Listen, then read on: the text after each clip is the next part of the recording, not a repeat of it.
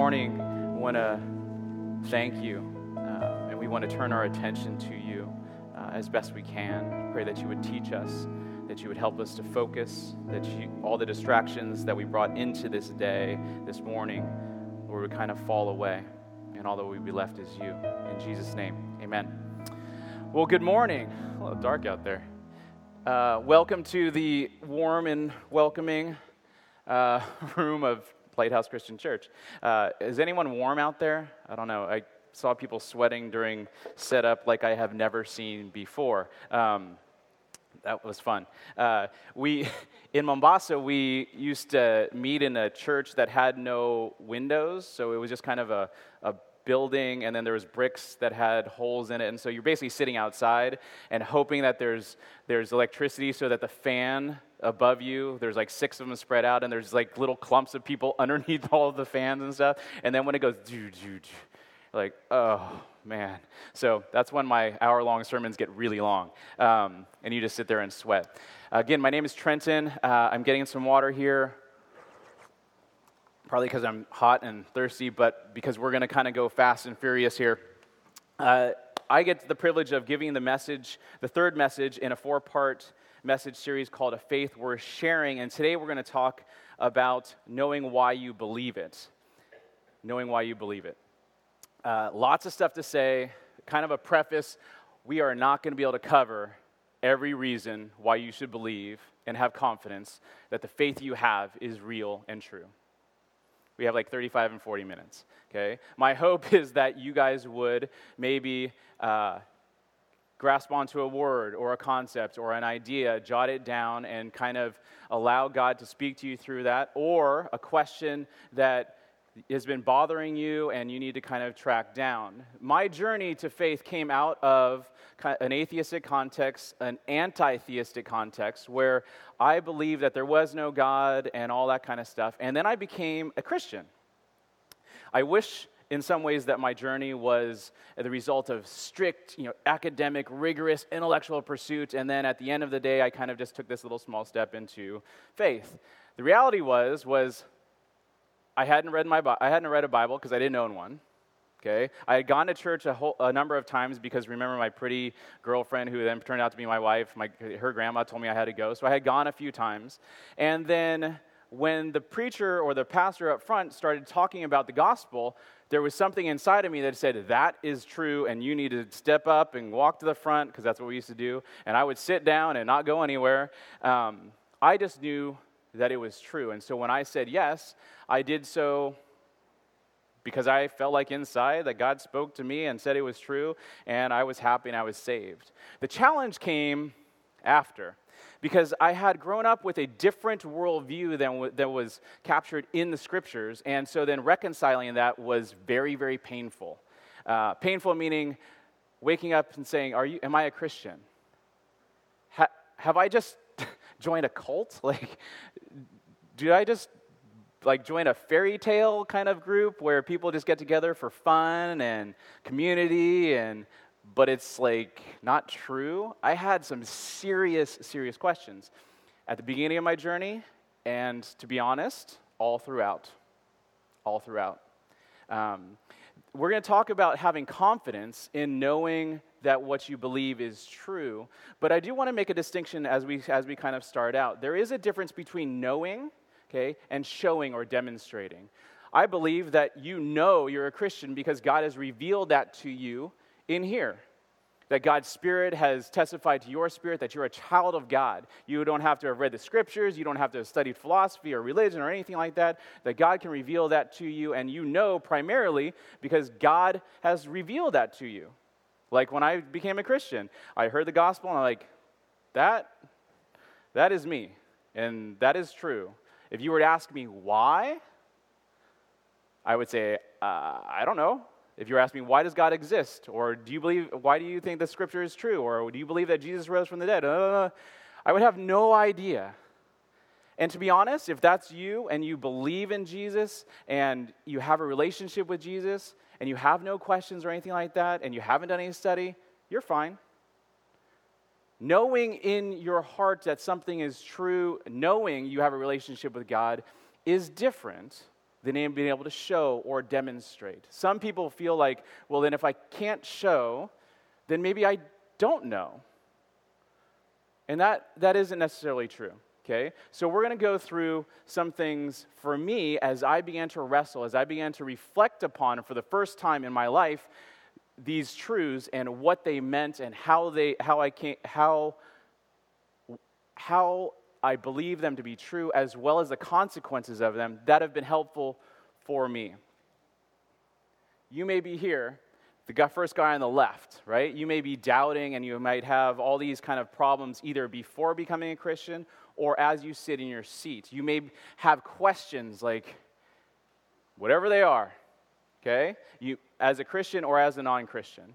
And I think that for us here, we will probably have some of those things going on, as well as we will engage, as we engage the world, many of whom do not share the same worldview that we have, you will engage people that have doubts and questions because, one, they're committed to another worldview or they think they are. And we need to be able to help lift people up and help them understand the hope that they can have in Jesus, both people that have never heard as well as pe- our brothers and sisters right next to us. And so, somewhere along the line, this message will probably hit you somewhere. As I reflected upon my newfound faith and and began to try to reconcile things. There are certain truths that kind of came up that have been instructive for me, and I'm going to share them very quickly with you. The first is where you learn something, who you learn it from, or how you learn it doesn't have anything to do with whether it's true. And you're like, well, that makes sense. But then let's just apply that, okay? I grew up, I, I assumed that an atheistic worldview, a relativistic worldview, where truth is kind of dependent upon the person, was true. Why did I believe that? Pretty much because that's the people around me. None of my parent, fr- friends, parents, you know, people that I knew were Christian. And so this is kind of the place that we knew, the thing that I knew. I didn't, I didn't understand why. I didn't understand the consequences of that. And that truth right there, as I began to reflect upon it, started to make sense of other things that I had trouble with. When I became a Christian, I learned that in order to be saved, you need to accept Jesus. And my first thought was, well, what about the girl in Afghanistan who's never going to hear about Jesus? If we apply this truth, which is true, okay, to, to this, then the likelihood of someone growing up in Afghanistan and becoming a Muslim is very, very high, partly because they're all Muslim, and if you're a Christian, you die. So the, the, the incentive to become a Christian is pretty low, okay, and the ability for people to understand it is pretty low too. But the likelihood of someone becoming something has nothing to do with whether it's true or not. So the fact that I grew up in a Christian country, okay, doesn't mean that Christianity is true. The fact that you grew up in a Christian home doesn't mean that Christianity is true. How you learn something, who you learn it from, smart or not smart, professor at UW in philosophy or what microbiology or physics or something, who you learn it from, and how you learn it has no bearing on whether it's true or not. The second, it is not the fervor with which one someone believes something, but the truthfulness of the something in which one believes that is most important. We live in a culture and a time where passion rules the day. Emotion rules the day. I get to decide, and I decide that this is right, this is wrong, and I get to express my, my beliefs in a passionate way. And you know what? It has nothing to do with whether it's true or not. There's a law of gravity. A law of gravity. My feeling about the law of gravity has no bearing on whether the gravity exists or not. I can like it, I can be really happy about it. I can be passionate about the law of gravity. I could hate it. I could dislike it. I could really not believe it. However, if I jump off a building, guess what's going to happen?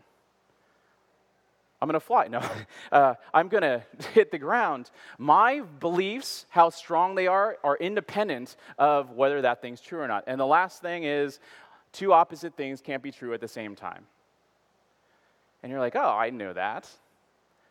As we get farther along, people who have a relativistic worldview where all truth is subjective, because it's going to run into some problems. It's okay for you to believe that, and it's okay for you to believe that, it's okay for you to believe that. Everyone's got their own truth. What about ISIS? I don't think it's okay to cut off kids' heads for, for the fact that they're Christian. They do. Two opposite things can't be true at the same time, and if we'll get into that later. this is what started happening for me, and this quote captures some of what has been helpful for me in my journey. C.S. Lewis says, I believe in Christianity as I believe that the sun has risen, not only because I see it, but because by it I see everything else. I became a Christian. And I started to understand things about the nature of the world that only made sense because of this newfound faith that I had. And that actually, upon reflection, the worldview that I had before didn't actually hold together. There are two things about worldviews or truth that are important, and we're not going to go through them. But coherence does my worldview cohere together? And correspondence does it correspond to the, na- to the reality that we, we, we live? And every single worldview that I've looked at fails in one of those two things. They either don't cohere together, means they, they, there's, a, there's a problem logically or something in them, or they don't, don't correspond with reality. And what I started to find was that Christianity not only gave me the understanding of what happened to me in here, but it also gave me an understanding of what was happening out there. It opened my eyes to the, wor- the way the world actually was. And so this morning, we're going to look at a verse. Sorry, we're going to look at a verse in a second. And I'm going to share a couple of questions f- with you that I ask of other people and I ask of myself. I actually do this, try to, it may not fit with you. I'm guessing it probably doesn't. But this is what I would do in, in, with Muslims and Hindus and other people. And I would ask that you would maybe think about it for yourself and apply it. Why are you a whatever? I would meet people in a tuk tuk. It's a kind of a motorized, whatever you call it, like three wheeler thing. It's you have to kind of pray before you get in because the chances of you living on the other side is is about 50 50. um, but you only get to pay a buck for it, so it's cheap. Um, why are you a I would meet people in the store and different things, and if we got invited to people's houses, I would ask them a question. I would ask them, Why are you a Muslim? We'd have, we'd have I'd have my barber and everything. He's a really strong Muslim. And why are you Muslim? And they'd like shake their head and go, What are you talking about? I said, Why are you Muslim? And they'd say, Well, my family's Muslim. This whole city is Muslim. All of my family is Muslim. And, and this is where you want to kind of be careful about how you say this next thing if you want to say it. I say, Well, that's not a good reason to be anything. You're telling me, and I went with my friends, my Muslim friends, I say, you're telling me that you're something because of something else is someone else is something? Oh, that's a silly reason to be anything. And what it would what it would lead into is that, well, what are you? Well, I'm a Christian. So your family's Christian? No. So then why are you a Christian? Ta-da! And then I go get to tell them what happened to me and then why I believe that worldview is true. And they get to kind of hear that. How did you come to that conclusion? When you're interacting with people, I think some of the fear that we have in talking about our faith and having spiritual conversations is that you don't want them to ask you that. You don't want them to ask you, so why do you believe what you believe? And having conversations with people, one of the most powerful ways to engage and come up with spiritual conversation is asking questions. Stay in this seat, which is the driver's seat of the conversation, and ask people questions. And what a great conversation great, great question to ask people is what do you believe and how, do you, how did you come to that conclusion? Why do you think that? Or why do you think that? And help them under, and try to understand what is behind some of their, their, their what amounts to be assertions. Okay? An assertion is a claim to truth. That's it. An assertion is different from an argument because an argument is a claim to truth with reasons behind it. Much of what you will hear okay, when you interact with people are assertions. I don't believe that God exists. Oh, that's cool. I, I do. Why, how did you come to that conclusion? What are the reasons why? And you don't have to do it in like a, you know, hammering sort of way. Just, oh, that's, that's interesting. I, I, I used to believe that too. What are, what are reasons why you believe that? I believe that Muhammad is the prophet and, you know, or God, Allah is God and Muhammad is his prophet. Oh, interesting. Why do you believe that? How'd you come to that conclusion? And you can go pretty far into a conversation by just asking questions. Okay? And, and as you go further and further and further, what you'll find is that it's actually pretty easy to have conversations. I am, by nature, an introvert.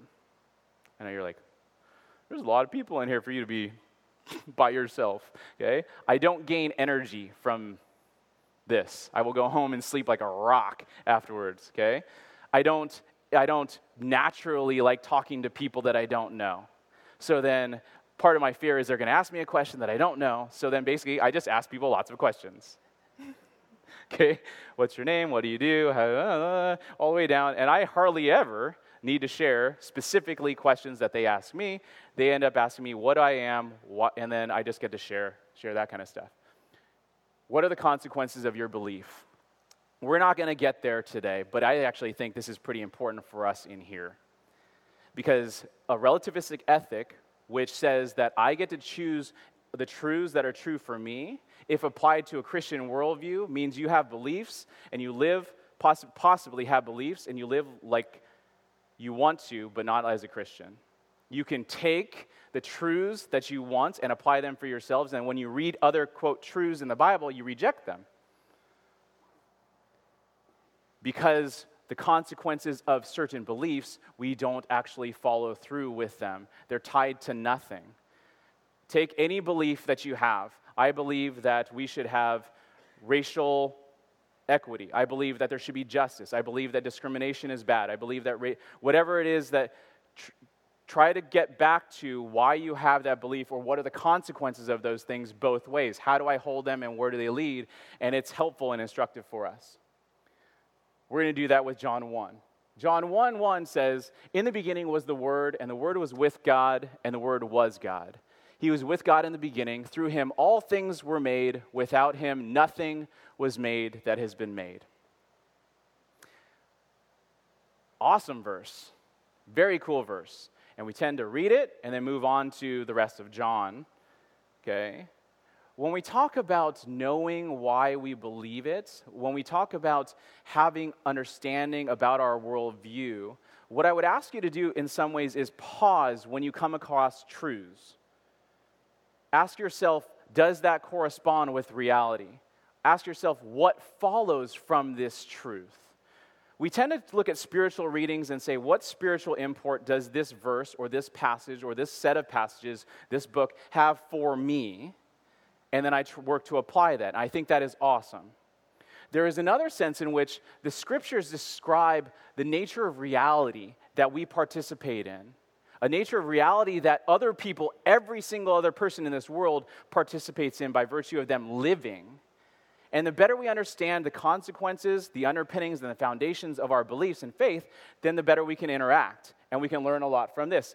In, in John chapter 1, we learn that there is a God and that everything that's been created got created through Jesus. John 1 14 says, The Word became flesh and dwelt among us. Right? So this passage talks about Jesus, who before there was creation, through him, everything that's, everything's been created. And you're like, awesome, Jesus is creator God. What are the consequence, what are some possible consequences of that? Well, we learned that Jesus is God. He's prior to creation, so he's co-equal with God. What does that mean? That means he's not the Muslim Jesus. Two things can't be opposite and true at the same time. Muslims believe that Jesus is a man, he's a prophet. He's a really good prophet, and he's going to come back and judge the earth, but he's just a guy. If a worldview has a claim that is opposite of what you know to be true, that worldview is no longer true or an option. He can't be the Jesus or the God of Hinduism because the God of Hinduism is a pantheistic God uh, which is co equal with creation. You can't be co equal with the thing that you bring into existence. And so then he is not a Hindu God. If you eliminate Hinduism and, and Islam from your, your thing, you're eliminating like a massive percentage of the, the population in this world. And if you go into Christian cults, Mormonism or Jehovah's Witnesses, and I don't use cult as a, as a, as a put down, just a, a difference in, within uh, ideas about who Jesus is and stuff like that. most other Christian cults or things don't have Jesus as the uncreated being. Jehovah's Witnesses, he's a created guy. Jesus is in Mormonism, he is kind of a created co whatever, uh, uh, and it, it doesn't work out. So he's not a Muslim God, he's not a Jesus, he's not a Hindu Jesus, he's not a Mormon, Jehovah's Witness, and a whole, whole slew of others. Because you can't be God, man and God, and not God at the same time. You can't be man and God and just a man at the same time. So when we talk about what we learn, okay, how to apply and think well and have confidence in the faith that you have, it's helpful, okay, to pause and say, what are the consequences of belief in this? If we start with God, and we'll just park here for just a few minutes, okay? I think there are a couple reasons why you can have confidence in the God of the scriptures and in Jesus. And we'll start with this this question Why? Why do you believe, if I were to ask you, why do you believe that God exists? Many of us, okay, myself included, would say, I believe that God exists because I've had an encounter with Him. For people that don't share your faith, that's not super helpful if they have a question that follows that, because they already have had an experience with the God of Islam or some kind of Hindu or some kind of Wiccan or some kind of whatever that may or may not be more powerful than the, the, than the experience and relationship or whatever they, you, they think they have than yours. So experience is a, is a kind of a cancel outer for some people. I think one of the reasons we can give for people, and it may give us confidence for those that are sitting, you know, and having questions, is start with what, the answer to why. I think that the answer we, someone could give or think about is God is the best explanation for the way things are. That when you look at the world, when you experience things, that God is the best explanation. I stole this from Greg Koukl at Stand to Reason, an apologetics organization, that God is the best explanation for the way things are. And I listed three areas on the right that which there are a ton more, and I don't even know if we're going to get to all these, but the universe, meaning, and morality. Remember, why are you something? Where did you, how, what are the consequences of that, or how did you arrive at that? Can be applied to us as it can be applied to other people. How does the universe exist? Why does the universe exist? If there, if there is meaning, if there is morality, if there is truth, if there is value, how do you explain that? Remember, a lot of us kind of jump in midstream and just assume that the universe is here. I don't exactly know why. Is that important? We're like right here. There's meaning, right? I experience meaning, there's morality. If you ask somebody what grounds you have to believe what they believe, the vast majority of people will not have thought about that. Why do you believe this? Why do you believe that? Our universe, and we're not going to go through all of this stuff, but I'll kind of touch on uh, the highlights. Our universe, if you can kind of conceptualize this kind of circle and or cone includes all time matter space and energy. Okay? It's relatively everything that there is. Okay? The question is how does it come here or how does it exist? For a long time prior to the mid-century last you know mid, middle of last century with edwin hubble and the big bang cosmology every thought everyone thought it was eternal. There was just eternal matter eternal stuff all the way back it flew in the face of what philosophers call the problem of an infinite regress, okay? But they try to ignore it. An infinite regress is the idea that there is not an actually infinite number of physical events going back. The, the story is kind of like, well, what does the earth sit on? Well, it sits on a turtle. Well, what does that turtle sit on? It just sits on a bigger turtle. Well, what does that sit on? It sits on a bigger turtle and a bigger turtle. Well, what's on the bottom? It just turtles all the way down. And you're like, uh, what? How does it go? Turtles, infinite number of turtles? Right? There is a logical inconsistency, but people kind of ignored it. And then in, when Edwin Hubble started sense or started making taking measurements and start, started seeing that space was expanding this way, that that bodies were flying away at a, at, a, at a constant rate, what we call the expansion rate of the universe, then he started to understand that there was actually a beginning. This funnel thing, if you turn the clock backwards, if it's expanding this way, if you turn the clock backwards, then it will come to a particular point in time before which there was nothing. No time, no space, no matter, okay? And we won't sit in this, let's talk about what time is, and then think about before time or space and think about before space kind of stuff, but it's basically nothing, okay? It, the other one is that it created itself. And you're like, that's the stupidest thing I've ever heard. It created itself. How does something create itself if it doesn't exist? And you're thinking, yeah, that's true. Let me read you a, a quote um, and see if you can place it. Remember, where you learn something, who you learn it from, and how you learn it does not have any impact on the truth of it. Okay? So when smart people say not so smart things, you don't actually have to believe it. Bodies such as, you don't have to believe what I say either, not that I'm a smart guy. Bodies such as stars or black holes cannot just appear out of nothing, but a whole universe can, because there is a law like gravity. The universe can and will create itself from nothing. Spontaneous creation is the reason there is something rather than nothing, why the universe exists, why we exist. It is not necessary to invoke God to light the blue touch paper and set the universe going. Who said that? Stephen Hawking, the grand designer. Good call, Principal Aaron. Gold star, gold star.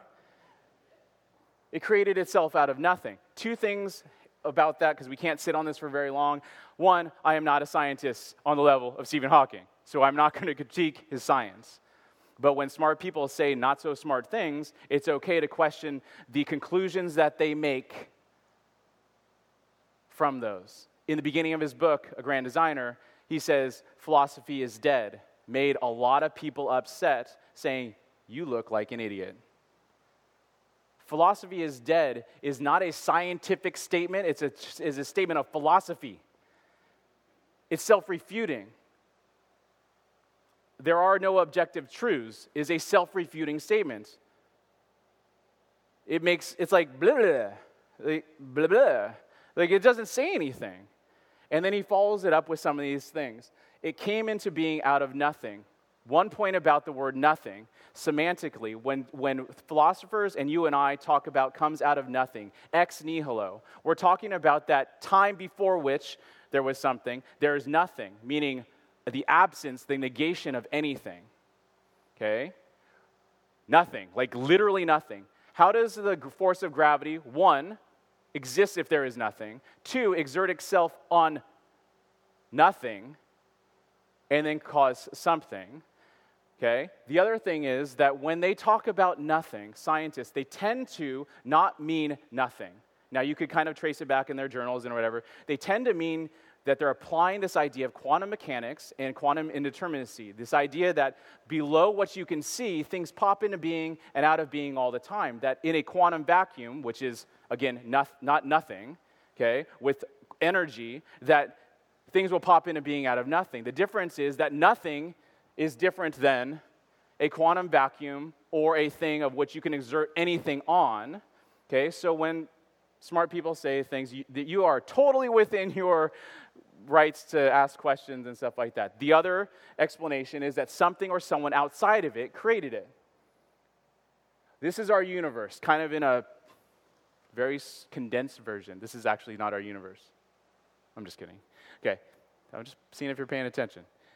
Okay, 13.7 billion years ago, if you wind back time past all the galaxies and planets and all that kind of stuff to the quantum fluctuations to the, to the very beginning, then you get what people call the singularity. The, to- the point at which this universe, everything that you see, started and came into being. Now, this is a physical universe, so, and it's time started here, space started here, energy started here. So, whatever created it needs to be a timeless, spaceless, immaterial, super intelligent, extremely powerful being. I don't know how you define God. Like, I don't know what you would call that. We don't have to call it God. You could call it something else. Okay? but we could just leave it there. When we talk about the nature of reality, okay, and we talk about when I talked about my eyes being opened to the world the way it actually was, I think science and philosophy, the turtle thing, can give us a confidence that there is God. I think the way that we experience the world also gives us an idea of that God exists. Morality, meaning value. Do they exist or not? Think of the most egregious evil, atrocious evil you can ever think of. Think of the greatest good that you could ever imagine. Think of words like justice and compassion, or rape or abuse of little children, selling people for, for, for money or, for, or enjoying them for fun. The reality is that all moral theory outside of one that posits the existence of God is all subjective. Whether you, it's individual ethics, whether it's social or, or cultural ethics, somebody or some group of people get to decide what's right for them, and then other people get to decide what's right for them. And if that's, if that's true, then there is actually no, rea- no real evil. There is actually no real good. It's just a matter of opinion. And you have to ask yourself whether this reality, the way you experience things, actually reflects that truth or not. Because I think when a young kid gets raped over and over and over and over and over again for money, is actually bad. It's not a matter of opinion. That the act itself, the objective act itself, is actually bad. That you and I don't get to quibble or argue about whether that's good or bad or not. It's bad. I have run across a very, very slim few of people that are actually intellectually honest relativists and atheists that say, literally, I wouldn't want that to happen to me. I wouldn't want that to happen to someone I care for, but I can't say that it's wrong. In my mind, that's bunk and that's garbage. When you talk about believing in something that doesn't exist, you have to ignore what you see to believe something that actually isn't true. That for me is ridiculous. What underpins people's experience of morality? God is the only one that can, is the best explanation for meaning, morality, and, and value. And so I think we can have confidence that when we say we believe that God exists, he explains this better than anything, actually, well, better than anything that I've ever heard.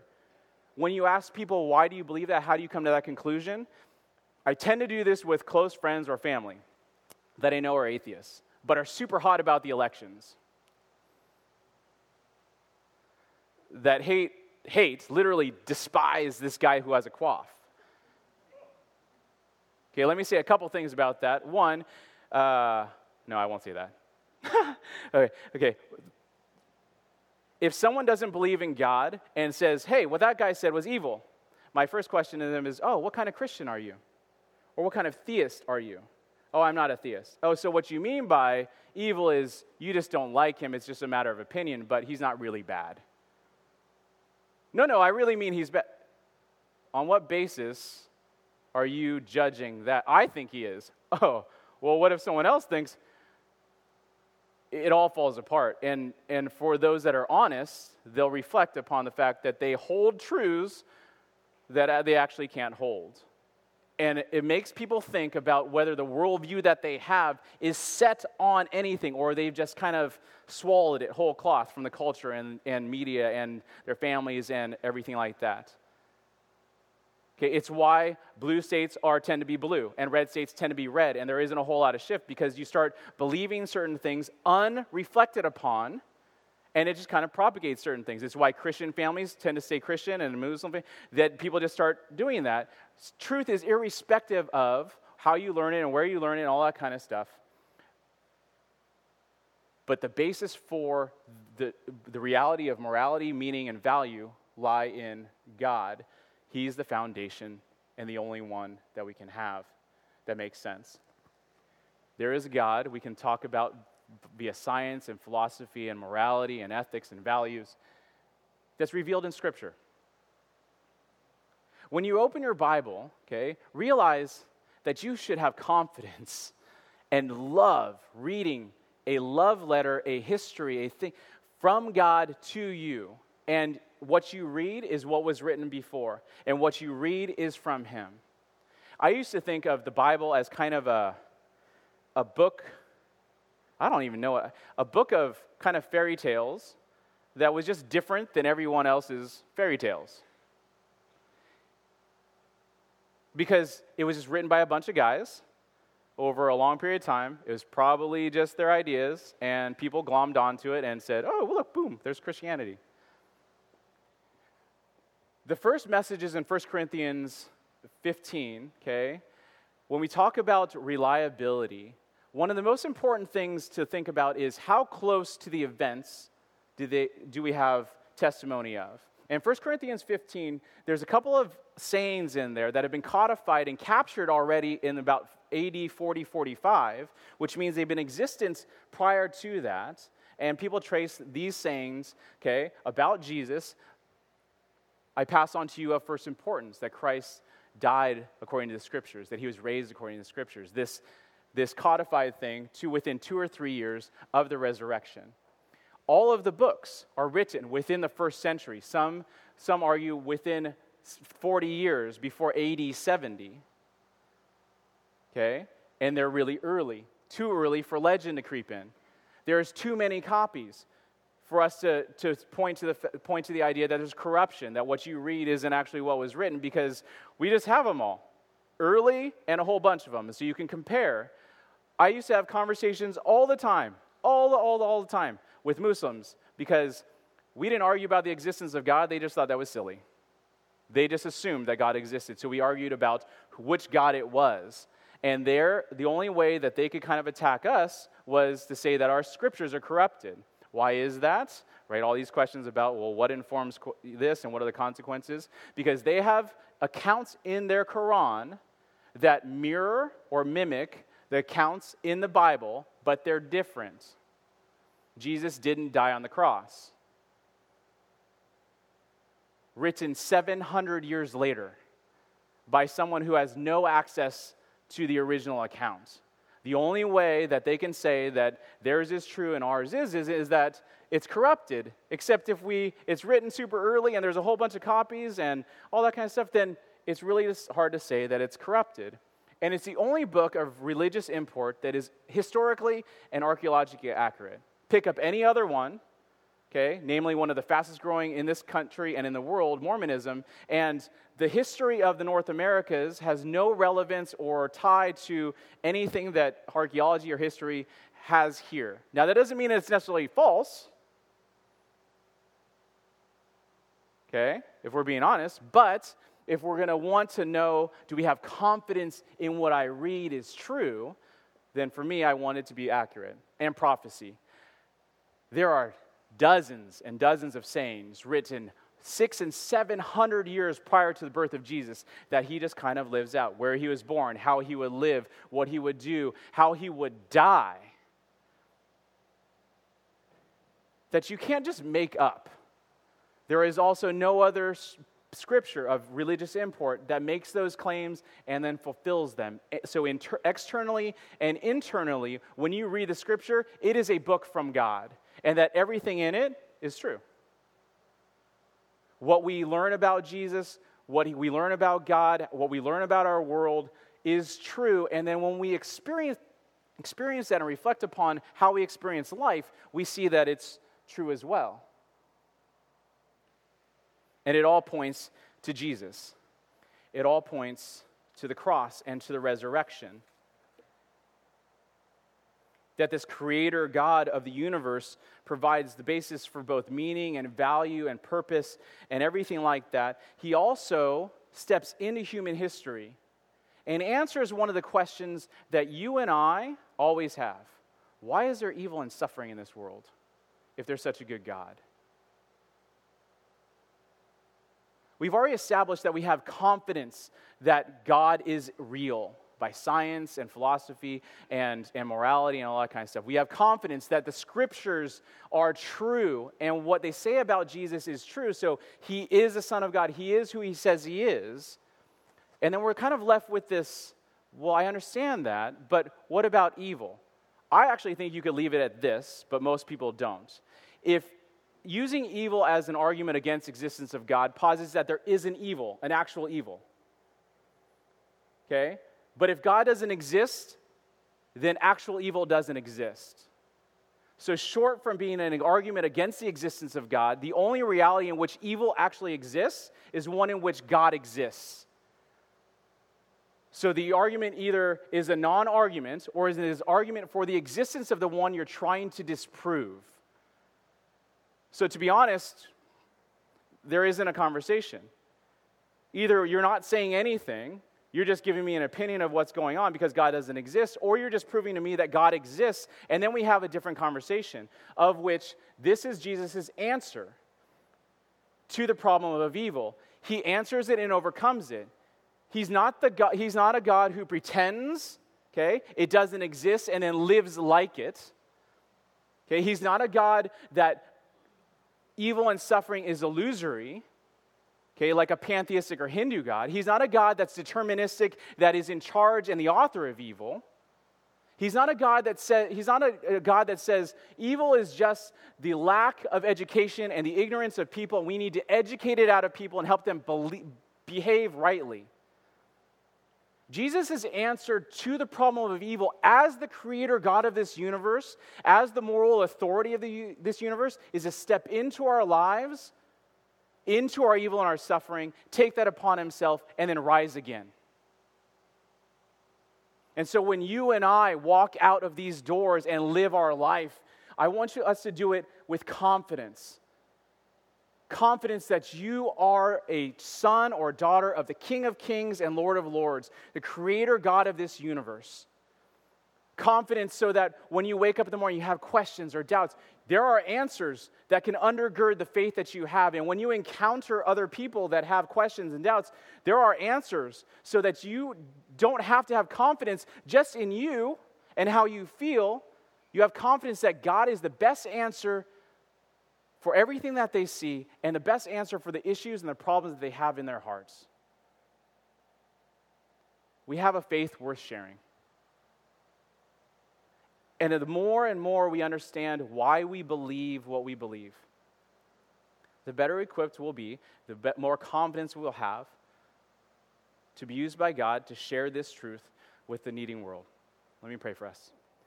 Father, thank you for this morning. Thank you for this time where we can reflect and think well about your world and your reality and your truth. We thank you that you have made yourself known to us, that you have revealed yourself in creation, and we can understand that through science and philosophy and all these things that even in the way we experience the world and understand that there is a moral quality about the world, that it gives evidence that you are behind everything and you are before everything. We thank you, Lord Jesus, our creator God, that you stepped into our suffering and into our evil that and overcame it that in you we may have life here and now and in the life to come. And we can have confidence that when we go out, we can share this faith with a world that needs, needs, needs, desperately needs to know you're there. Pray these things in Jesus' name. Amen.